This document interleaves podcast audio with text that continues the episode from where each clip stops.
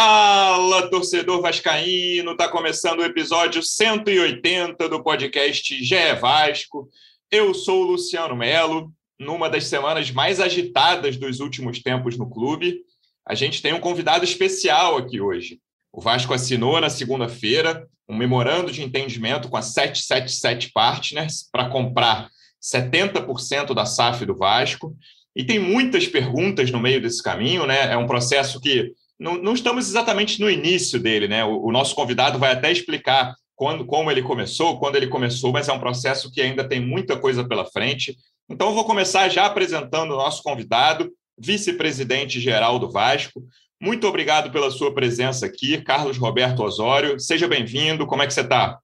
Tudo bem, Luciano? Um prazer estar aqui conversando com vocês. Enfim, realmente vivemos uma semana histórica no nosso clube e é um prazer estar dividindo tudo o que aconteceu essa semana com vocês e também com a torcida vascaína que nos acompanha. Para conversar com o Osório, estou recebendo aqui dois dos repórteres que cobrem o dia a dia do Vasco no GE e o representante do clube no projeto A Voz da Torcida. Vou começar com os repórteres. Como é que você está, Marcelo Baltar? Seja bem-vindo.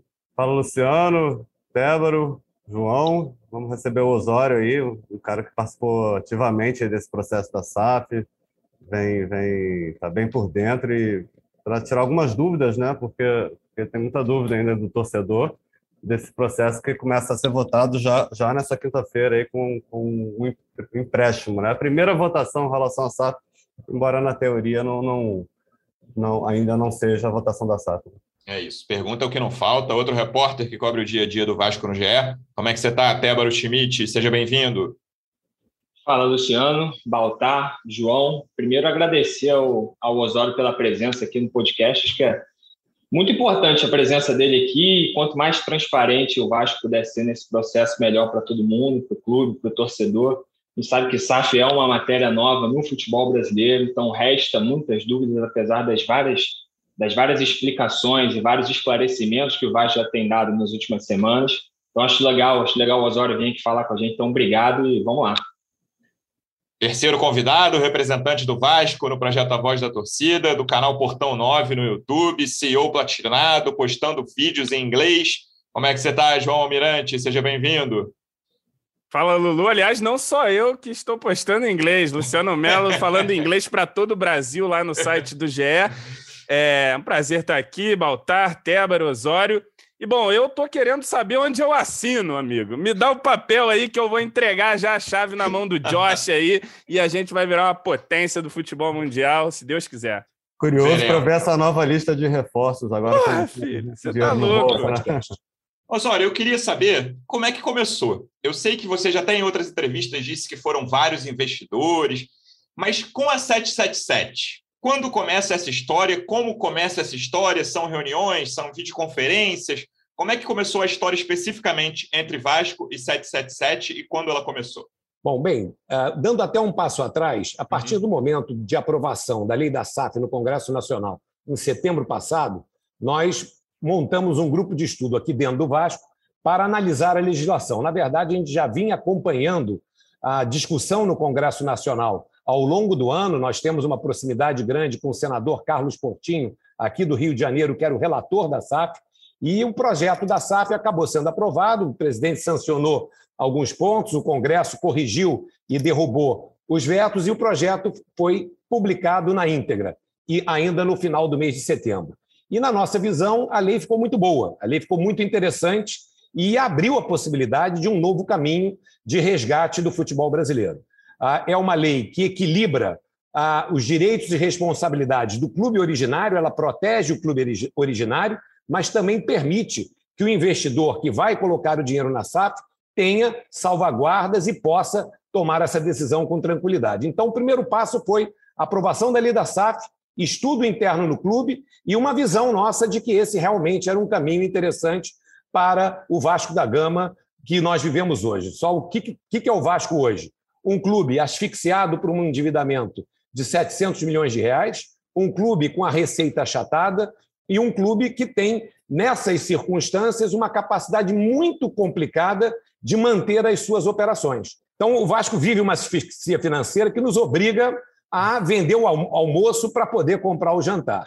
E essa situação de asfixia precisa de uma solução, precisava de uma solução estruturante, e nós enxergamos na SAF, da nova legislação, essa possibilidade. E a partir daí, começamos a trabalhar nas, na busca desse caminho.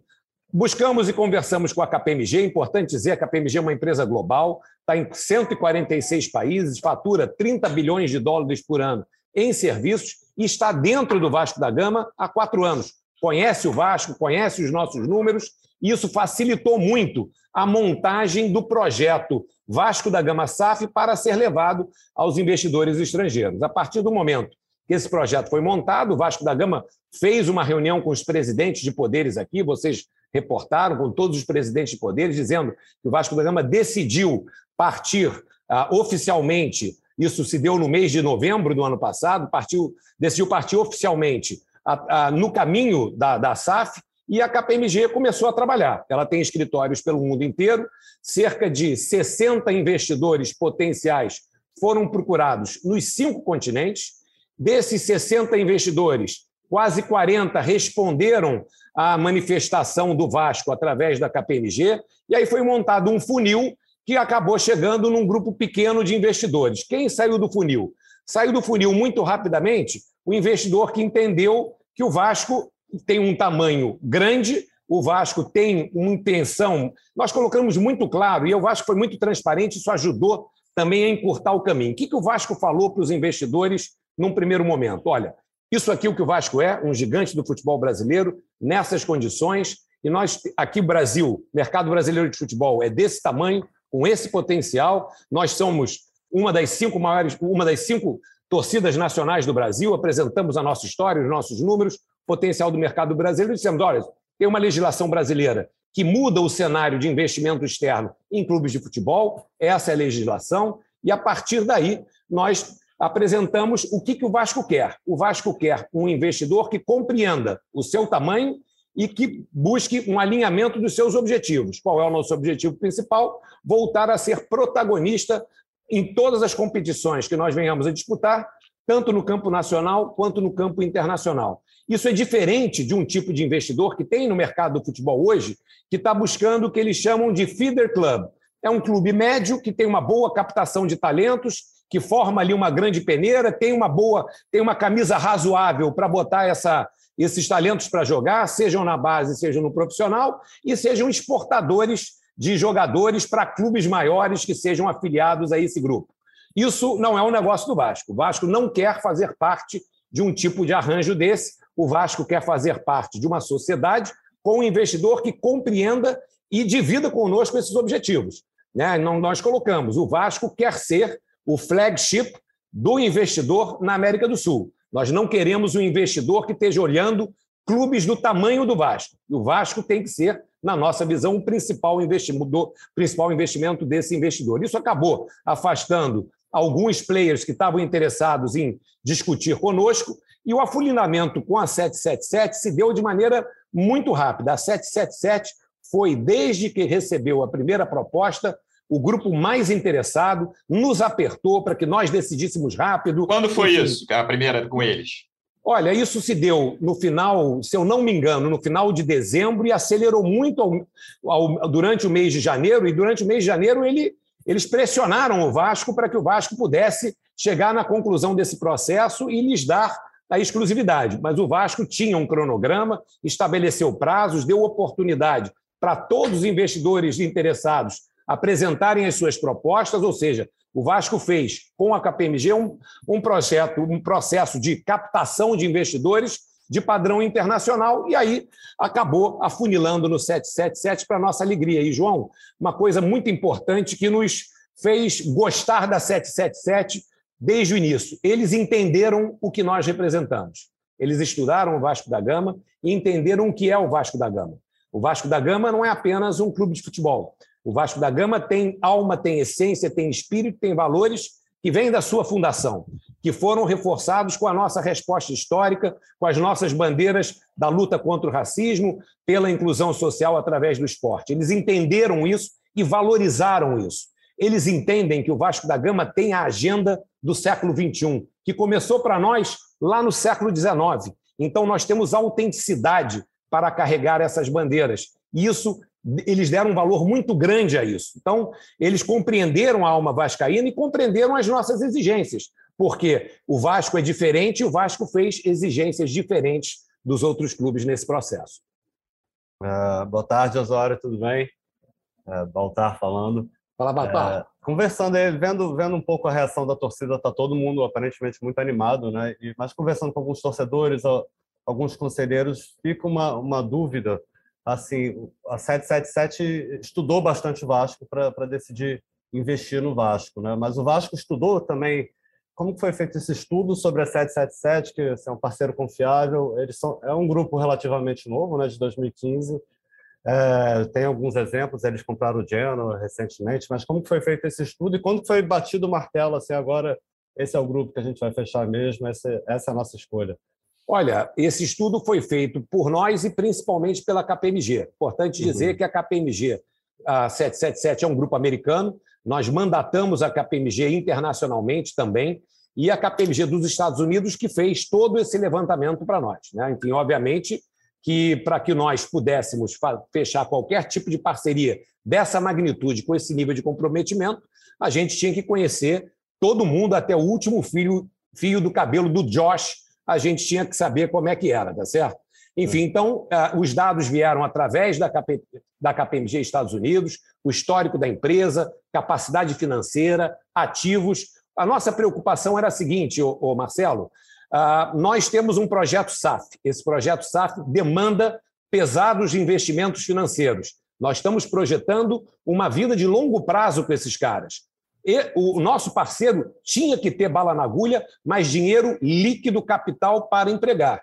Nós estamos falando de um grupo de 9 bilhões de dólares em ativos, que são mais de 46 bilhões de reais. Nós estamos falando de um grupo que atua já em mais tem participação em mais de 50 empresas, que focou agora como prioridade de, da sua estratégia de crescimento a área de esportes, entretenimento e mídia, que é a nossa área. Eles têm 15 empresas nessa área já, além da participação do Genoa, além da participação no Sevilha, agora uma participação no Vasco da Gama. Eles têm direitos de televisão, eles têm toda a conexão com a mídia digital, ou seja, eles têm um alcance global de tecnologia e de conhecimento que vão aportar no nosso Vasco da Gama. Enfim, então, o levantamento respondendo à sua pergunta foi feito pela KPMG, validado por nós, e nós temos absoluta segurança que nós temos um parceiro certo, um parceiro que tem bolsos fundos e um parceiro que entende o que é o Vasco e que está disposto a dividir conosco a nossa ambição.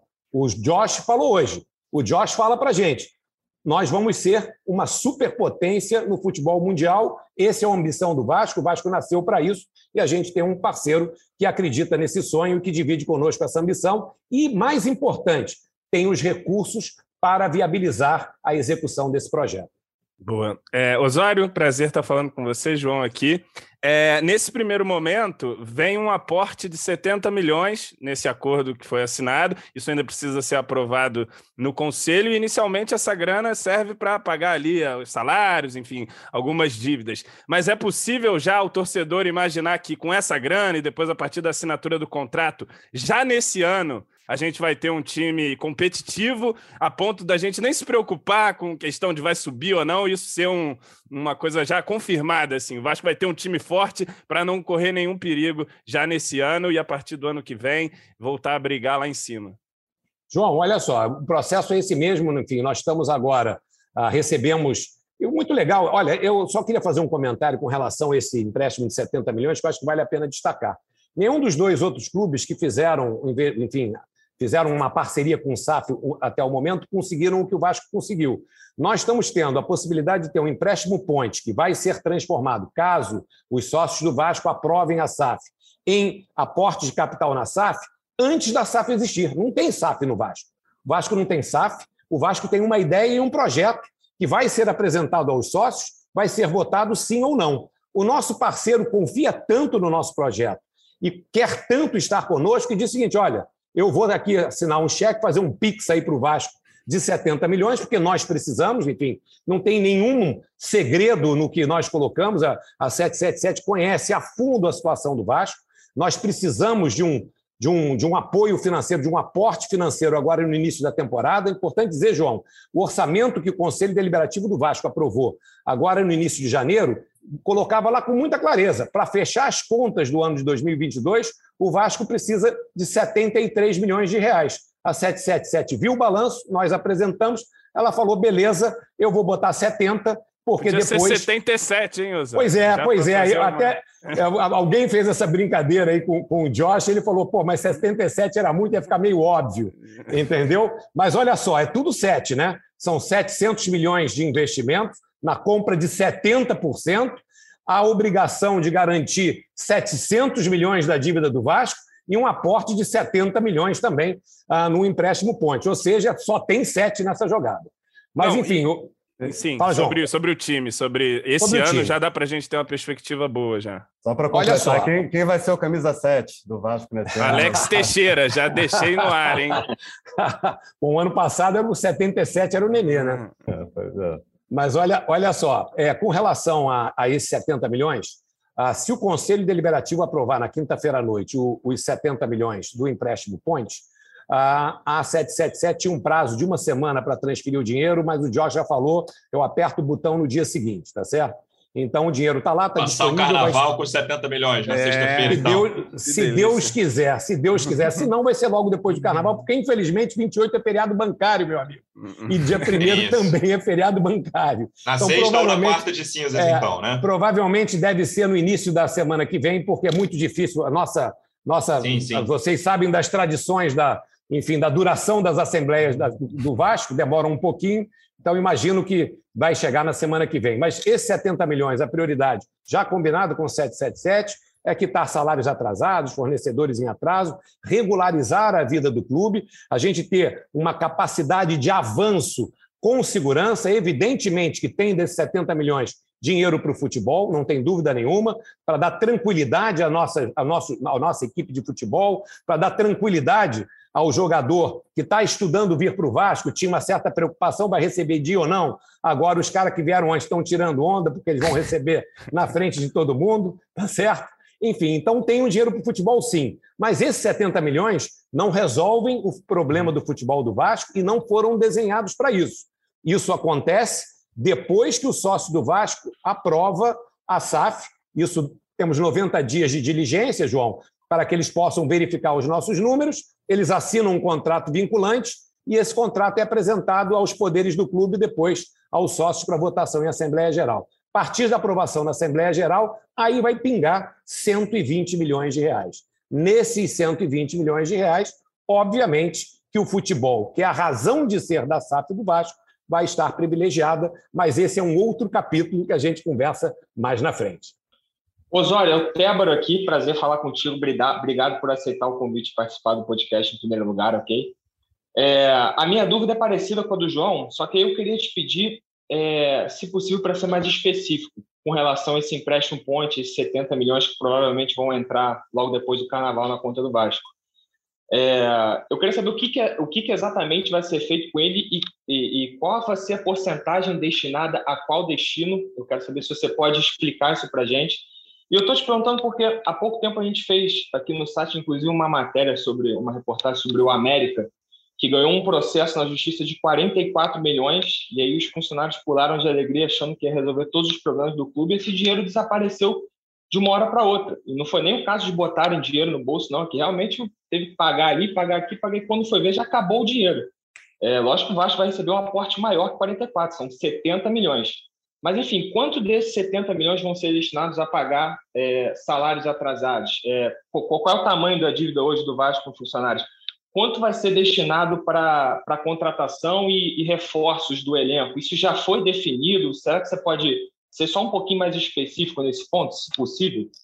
Olha só, a gente, eu vou poder responder aqui para vocês no limite que as minhas condições permitem e também o sigilo que a gente precisa e, e avançou com a própria 777 em algumas estratégias uh, de atuação do Vasco nesse período. O que eu posso garantir para você, Otebro, é o seguinte: todos os salários do Vasco estarão em dia. Então, o funcionário do Vasco não precisa ter nenhuma preocupação.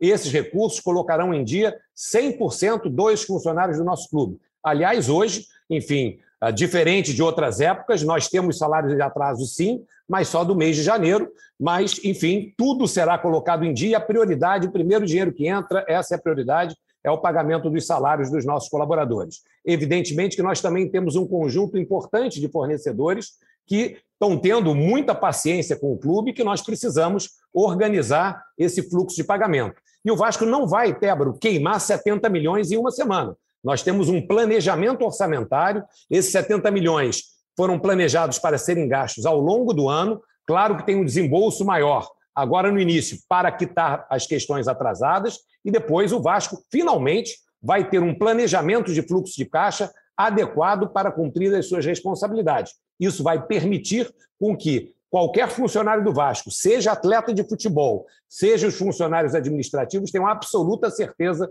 do seu recebimento em dia a, a partir de agora. A, o restante dos 70 milhões, a alocação é no custeio do clube e nós vamos estar discutindo com a 777 e, eventualmente, alguma coisa relativa a investimentos no futebol. Esse dinheiro, importante lembrar, entra para o Clube de Regatas Vasco da Gama, daí a, a importância da parceria, da parceria, da confiança da 777 em nós. Esse dinheiro não está entrando na SAF, está entrando no Clube de Regatas Vasco da Gama, será gerido pelo Clube de Regatas Vasco da Gama com muita responsabilidade e a prioridade é o funcionário e a certeza que a gente vai ter um ano organizado, tranquilo, sem sobressaltos na, com a questão de fluxo de caixa, que é uma surpresa, quase que um milagre no Vasco da Gama, se você for olhar os últimos 10, 20 anos para trás. Mas olha, eu tenho duas perguntas em uma. A primeira é mais uma sensação, que é faz só 48 horas né, do anúncio, nem 48 horas no momento que a gente está gravando.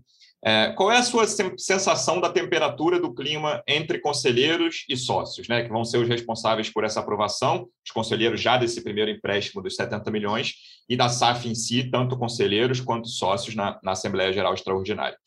E aí, Perfeito. um segundo ponto que é ligado a isso é qual é o grau de transparência que conselheiros e sócios terão acesso antes da votação? É, o que, que a diretoria pretende mostrar a conselheiros e sócios antes da votação definitiva da SAF?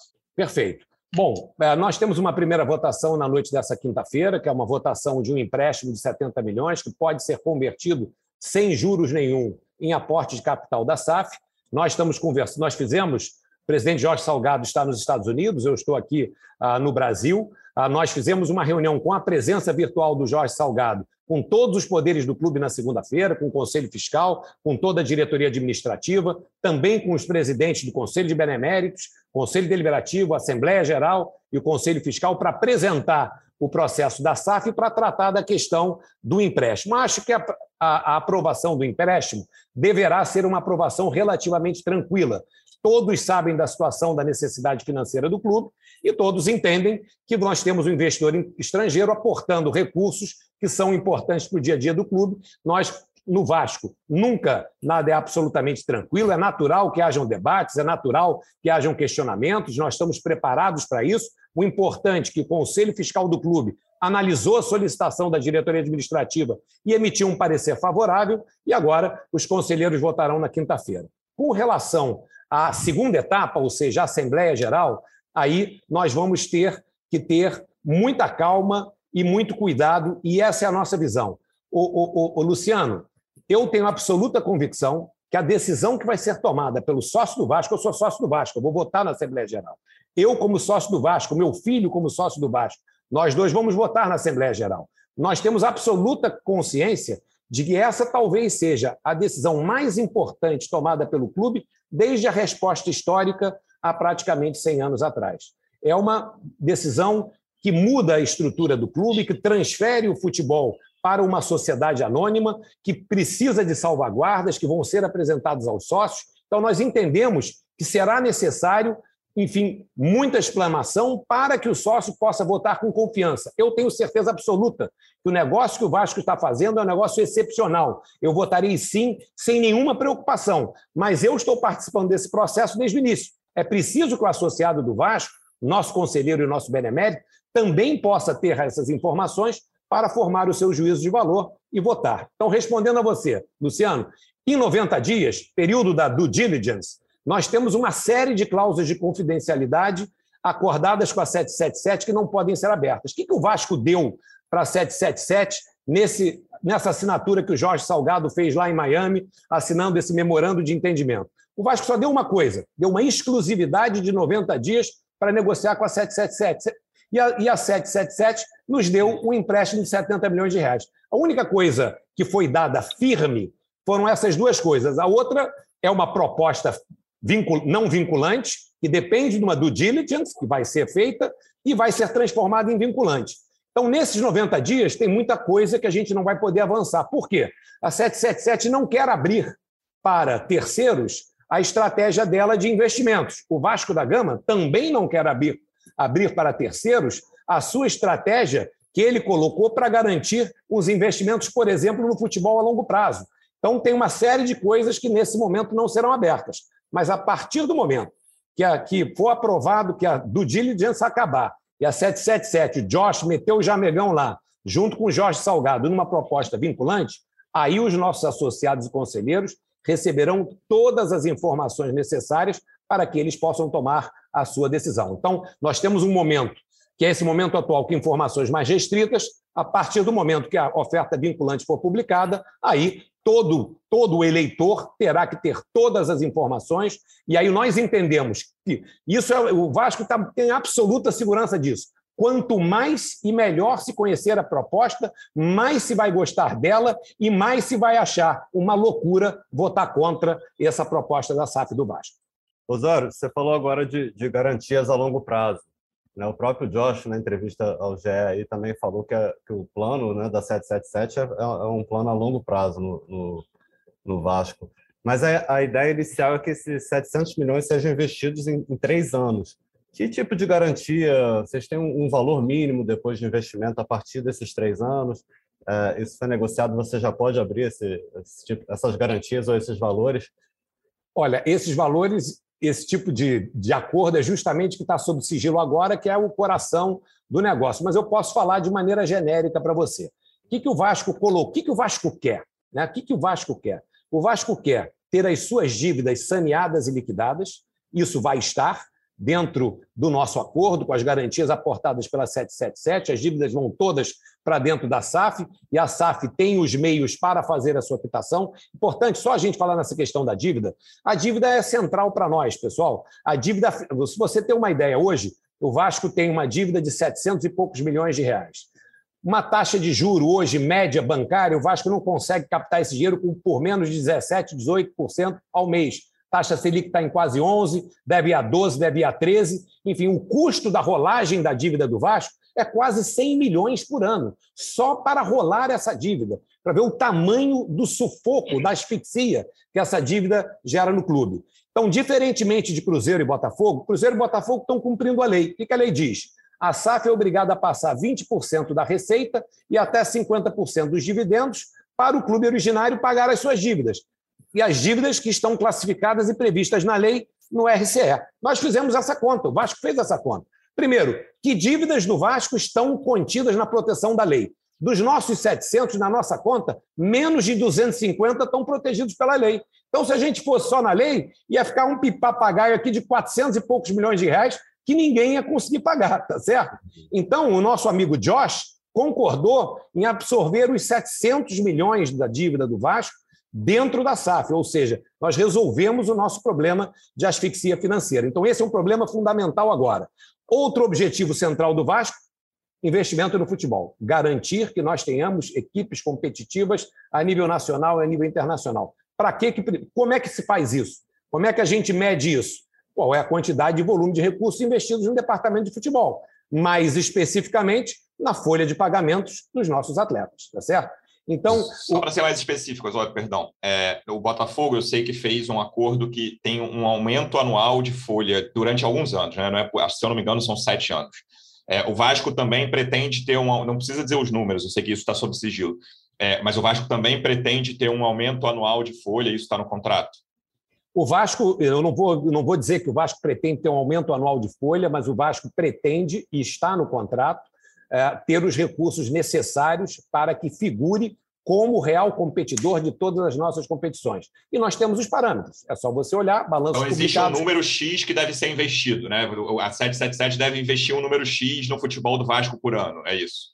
é, na verdade, o que nós estamos falando é de garantias de investimentos mínimos em alguns parâmetros do futebol, tá certo? E ah. qual é a comparação de parâmetros? São os nossos concorrentes no futebol brasileiro. O Vasco é um dos cinco grandes do Brasil, o Vasco tem que ter um orçamento compatível com os cinco grandes do Brasil. É um pouco por aí, mais do que isso eu não posso falar, porque eu vou estar é cometendo uma, uma, uma, uma, uma deselegância com o nosso amigo Josh, amigo do João, já de longa data, que eu não vou fazer. É, Osório, queria te perguntar sobre São Januário. Não ficou ainda muito claro o que, vai ser, o que, que vai ser. E uma pergunta que eu tenho é: desses 700 milhões que se prevê de investimento nos próximos três anos, está incluída aí a reforma de São Januário ou isso seria a parte, a questão do CT? Como é que ficou em relação às estruturas que o Vasco já tem? Tá. Perfeito. Bom, em relação Poder também já responder sobre os CTs, Osório, na mesma resposta, por favor, que a gente já ganha tempo também, que você, eu vi que você deu uma entrevista falando sobre dois CTs com obrigação, enfim, bota tudo no mesmo saco, por favor. Beleza. Bom, com relação aos 700 milhões, tá? São Januário não está dentro dos 700 milhões. A reforma de São Januário não está dentro dos 700 milhões, mas está dentro dos 700 milhões a conclusão completa dos nossos dois CTs. CT Moacir Barbosa hoje tem dois campos de futebol e tem instalações temporárias de apoio utilizadas pela nossa comissão técnica e nossos jogadores. A, a, a Vasco SAF assume a responsabilidade pelo CT Moacir Barbosa e vai completar o seu projeto integral, num período máximo de três anos, com obra começando em 2022. Nós vamos passar de dois campos de futebol para sete campos de futebol profissional, incluindo um mini estádio para 4 mil pessoas, para que nós mandemos no nosso estádio, da base, no CT Moacir Barbosa, os jogos do Sub-20, os jogos do Sub-17, hotel, alojamento, refeitório, enfim, tudo que um CT de tá primeiro nível CT, tem que né? ter. Está lá no contrato, CT Moacir Barbosa, e está lá no contrato também o CT da base. E qual é a lógica disso? Isso é uma. A nossa conversa com a 777 sempre foi muito objetiva, porque eles compreendem a, a, a lógica do negócio. A lógica do negócio é: nós somos um clube de futebol que vivemos da geração de talentos para ganhar as provas esportivas que nós, nós disputamos e também para financiar a nossa operação. Para que nós tenhamos uma equipe de primeiro nível e formemos jogadores de primeira qualidade, nós temos que ter uma infraestrutura de padrão mundial. Sem isso, a gente não consegue competir. E a nossa competição não será apenas com os clubes do Brasil, será uma competição internacional. O Vasco é flagship internacional da 777. Então, CT, João e Luciano, resolvido no contrato dentro dos 700 milhões. São Januário, fora dos 700 milhões. Então, como só, é que fica? Só antes de, de, você seguir, Osório, você tem uma estimativa de quanto seria a, a conclusão desses CTs aí? Olha, é, a gente, a gente, o valor? É.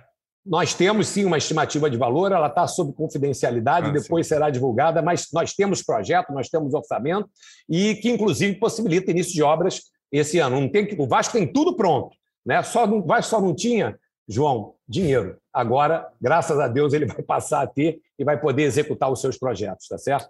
E graças a Deus, o Vasco conseguiu realizar enfim, o, o, o, CT que nós temos, que é importante para nós, graças à generosidade e à participação da nossa torcida, que foi sempre assim durante toda a nossa história. São Januário, primeira questão. Se você imaginar um americano, o conceito do americano é: você tem, pega qualquer liga americana, basquete, futebol americano, hockey, qualquer uma. Qual é o conceito? Você tem uma equipe, você tem uma franquia, essa franquia está ancorada num estádio que está diretamente ligada à operação da equipe, à operação do negócio, tá certo? Então, a primeira pergunta do americano: ah, vocês têm um estádio? Que maravilha! Quero o estádio dentro da, da companhia, dentro da SAF. E aí o Vasco disse: olha, sinto muito, mas não vai rolar, porque aqui o Vasco, nosso estádio foi construído em 1920, entre 1925 e 1927, depois de uma briga que nós tivemos com as elites da época. Ele foi construído com a doação de vascaínos. Esse, essa, esse terreno, para nós vascaínos, ele é sagrado. O meu avô, o meu bisavô doaram. Tem lá o carnezinho, meu avô guardava o carnezinho lá que ele pagava para a construção de São Januário. Está guardado lá em casa. Enfim, então isso, isso para nós não é possível. Nós entendemos, o Clube de Regatas Vasco da Gama não quer abrir mão da propriedade de São Januário. Eles entenderam e disseram o seguinte: ok, então vamos fazer um contrato de cessão de uso, ou seja, a Vasco SAF terá o direito de uso e direito de exploração comercial de São Januário em contrapartida a um aluguel e também em contrapartida a responsabilidade de manutenção, não apenas do estádio, mas do complexo de São Januário como um todo. Então, esse é o acordo que nós temos com a Vasco SAF. São Januário permanece de propriedade do Clube de Regatas Vasco da Gama, assim como a sede da Lagoa, assim como o Calabouço, e o direito de uso vai para Vasco SAF, está por 25 anos, renováveis por mais 25 anos, através de um contrato de locação e com obrigação da manutenção. Agora, a pergunta do João, que ele quis saber, é, e a, e a reforma de São Januário e a ampliação de São Januário? A, a 777 tem intenção de discutir isso com o clube. Enfim, isso poderia estar, talvez, no bolo do negócio inicial agora, se nós topássemos vender São Januário para a SAF, passar São Januário para a SAF. Como nós não concordamos com isso, são Januário foi retirado do negócio, o direito de uso ficou, e ficou combinado que, após a SAF, Vasco da Gama, proprietário do estádio, e SAF, detentora do direito de uso, de uso, vão conversar para ver como que a gente viabiliza isso. Eles têm uma visão muito clara. O estádio de futebol ele é uma fonte geradora de receitas. Para ele gerar receitas, ele tem que ser moderno, confortável, para que receba mais público, possa ter uma, possa ter uma capacidade maior. Isso tudo vai ser discutido mais depois da SAF. João. E ainda é... tem toda uma questão de entorno, né, Osório? Que é, não é tão simples, né? É verdade. É, vamos lá, Osório. É, essa, essa questão de SAF é uma matéria muito nova para a gente aqui na, no Brasil. Né? Então, tudo que a gente sabe é, é o que a gente se propôs a estudar ali, a apurar dentro da lei. E também dentro dos exemplos dos clubes que já adotaram, estão no estádio mais avançado de SAF aqui no Brasil. Então, a gente teve o caso no Botafogo, por exemplo, de John Textor chegando lá e por, por opção do investidor, ele resolveu trocar o treinador. O Anderson Moreira saiu e o Botafogo está prestes a fechar com um novo treinador agora. Ontem teve uma reunião com o departamento de futebol. É, vocês se reuniram com o Zé Ricardo. É, eu queria saber, em primeiro lugar, o que foi passado ali para o futebol, o que foi conversado com, com o futebol com relação à SAF, e se de alguma forma vocês precisaram ou, ou tiveram que passar alguma segurança para o Zé Ricardo, né? Porque é, eu imagino que para ele é, ver o exemplo de um, de um rival aqui do Rio que teve o mesmo caso de uma SAF chegando, investindo e trocando treinador, imagino que para ele se, é, fique um pouco, ele se sinta um pouco inseguro. É, essa é uma opinião minha, não sei se isso realmente está acontecendo, mas talvez ele possa se sentir um pouco inseguro. Foi passada uma certa segurança para ele? O que foi discutido nessa reunião ontem? Otébaro, primeiro, uh, nós estamos conversando com todo mundo que é relacionado com o Vasco da Gama. Uh, uh, os nossos funcionários receberam na segunda-feira, o Vasco foi muito cuidadoso. Na própria segunda-feira, quando nós assinamos o memorando de entendimentos, circulou na intranet do Vasco um comunicado do Vasco informando que assinou o protocolo de intenções, informando alguns guidelines que nós vamos seguir nesse caminho. Enfim, nós estamos conversando com todos os grupos políticos do Vasco da Gama, nós vamos conversar com os nossos torcedores. Enfim, nós estamos articulando uma reunião com torcedores do clube, com as torcidas organizadas do Vasco, que fazem parte do nosso ecossistema, e também, obviamente, conversamos com o futebol do Vasco da Gama. Hoje, o Vasco da Gama tem uma governança de futebol que está funcionando muito bem. Presidente Jorge Salgado, um comitê de futebol, a gerência executiva de futebol com o Carlos Brasil e a comissão técnica, ou seja, esse processo de governança está funcionando muito bem. E o que, que o Vasco está dizendo para todo mundo? Primeiro, a SAF ela mostrando para todos o que significa a SAF em termos de potencial para o clube. E segundo, dizendo que o Vasco vai tratar tudo de maneira absolutamente tranquila e racional. Tá certo? Então, não existe motivo de nenhuma preocupação de nenhum stakeholder ou participante do clube. Você pode ter certeza absoluta, Tebro. Nossa comissão técnica, nossos jogadores estão absolutamente tranquilos, enfim, trabalhando absolutamente normalmente, só estão contentes. E agora com a segurança que o dinheirinho vai pingar na data certa, todo dia, todo mês, no final das contas, tá certo? Então, não existe nenhum tipo de preocupação, nós vamos tratar disso com muita responsabilidade. A 777 é uma parceira estratégica para o Vasco. A SAF constituída, ela assume o controle da SAF, é importante que isso fique claro. Essa é a lógica do processo, né? Enfim, nós, eu, dirigente do Clube de Regatas Vasco da Gama, não vou ter mais nenhuma possibilidade de dar qualquer opinião. Eu já não dou, mas não não teria possibilidade de dar qualquer opinião no futebol do Vasco, tá certo? O futebol do Vasco vai estar totalmente profissionalizado. Agora, feito de uma maneira correta, feito de uma maneira adequada, com um parceiro que compreende os nossos objetivos, que compreende o que nós estamos fazendo e que, enfim, a, a, tem já a cara do Vasco. Então, a, nenhuma preocupação no CT, nenhuma preocupação. Na verdade, o que tem, eu acho que o, o, o que o Juninho falou ontem é o espírito de todo mundo. Que bom, agora eu não entendo nada de SAF, mas eu sei que o meu dinheiro vai entrar certinho no fim do mês. Pois olha, a gente está chegando no fim. Eu vou fazer três perguntas rápidas, se puder responder rápido também, que aí a gente ganha o tempo. Vocês, a primeira é sobre o segundo investimento desse ano, de 120 milhões. Vocês chegaram a conversar sobre a gente vai trazer um grande jogador, ou você acha que esse é um, um ponto posterior, o número de reforços, isso chegou a ser conversado?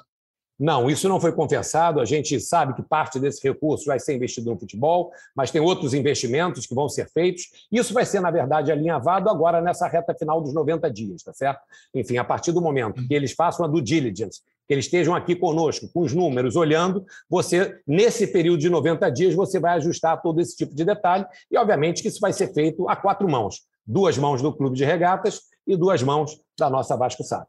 Tá. A segunda das três, só para você puder explicar um pouquinho, você falou que o, a 777 vai absorver as dívidas.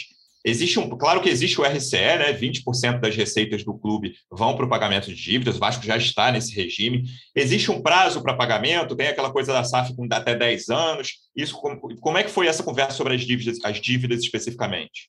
Olha, é, essa questão de dívidas foi uma questão que foi objeto de muitas discussões e a 777 está estudando esse tema profundamente com advogados contratados no Brasil e conversando conosco e também com a KPMG. Ah, é importante, eh, para nós, essa questão da dívida ela foi vital. Então, a partir do momento que a, que a 777 concordou e toda essa dívida de 700 milhões é absorvida pela Vasco SAF, a Vasco SAF vai ter, liderada pela 777, um plano de ataque à dívida.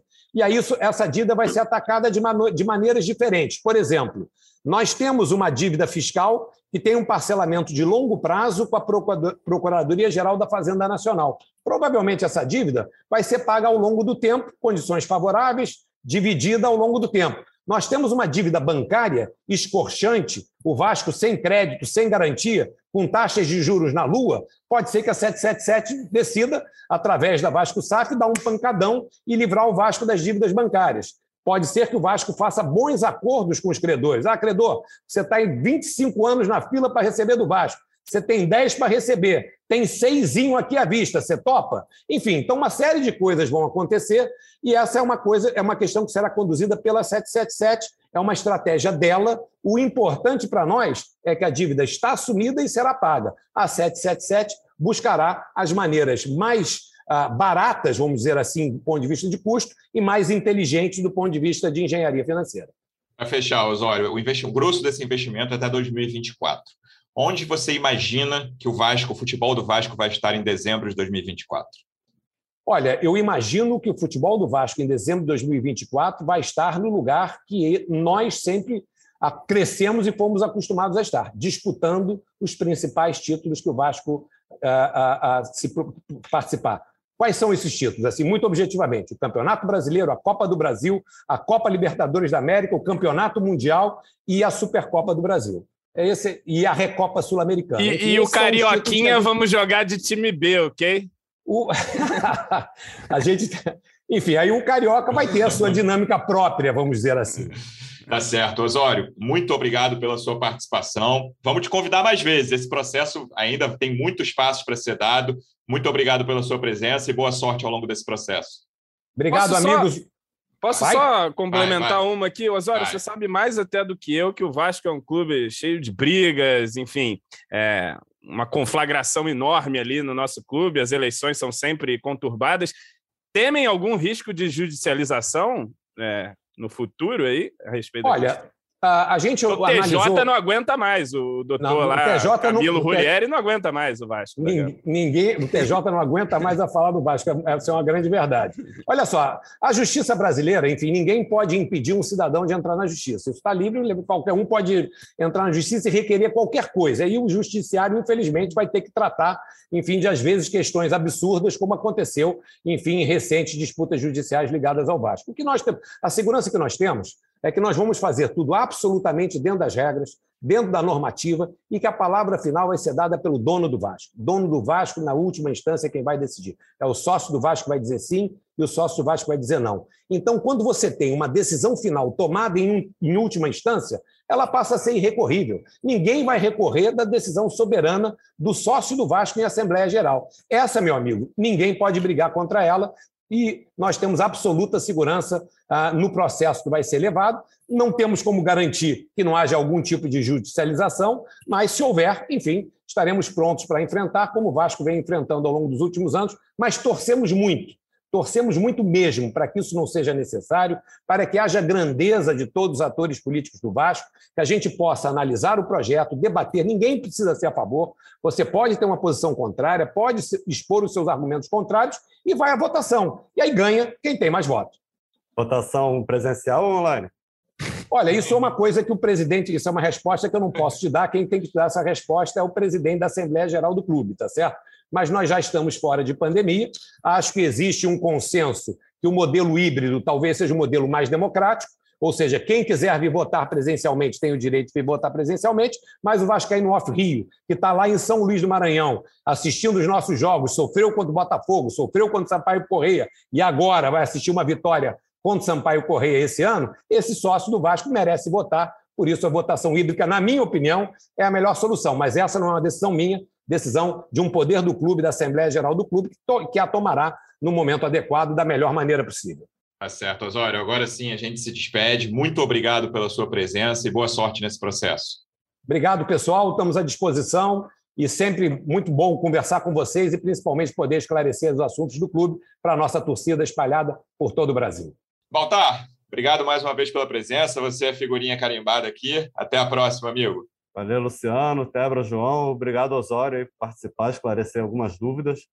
E, e como você falou aí, torcer para ele voltar, aceitar novos convites, porque vai ser um, um, é um tema que ainda vai durar aí algum tempo no Vasco.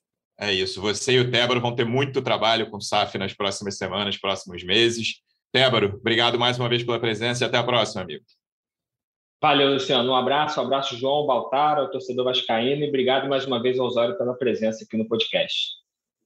João, obrigado mais uma vez. Esperamos a sua lista de reforços. Até a próxima, amigo. Valeu, Luciano. Valeu, Baltar. Valeu, Tébaro. Valeu, Osório. Valeu, Josh, my man. É... E é isso, cara. Vamos ver aí o que acontece daqui para frente, mas estamos todos animados, eu acho, de modo geral aí, é, vendo o Vasco é, com possibilidade de sair dessa pindaíba desgraçada e voltar à primeira prateleira do futebol brasileiro, que assim seja. Veremos. Todo mundo muito curioso para saber o que acontecerá nas próximas semanas. Agradecendo mais uma vez ao Osório. Torcedor Vascaíno, obrigado mais uma vez pela audiência. Até a próxima. Um abraço. Vai o Juninho na cobrança da falta. Gol!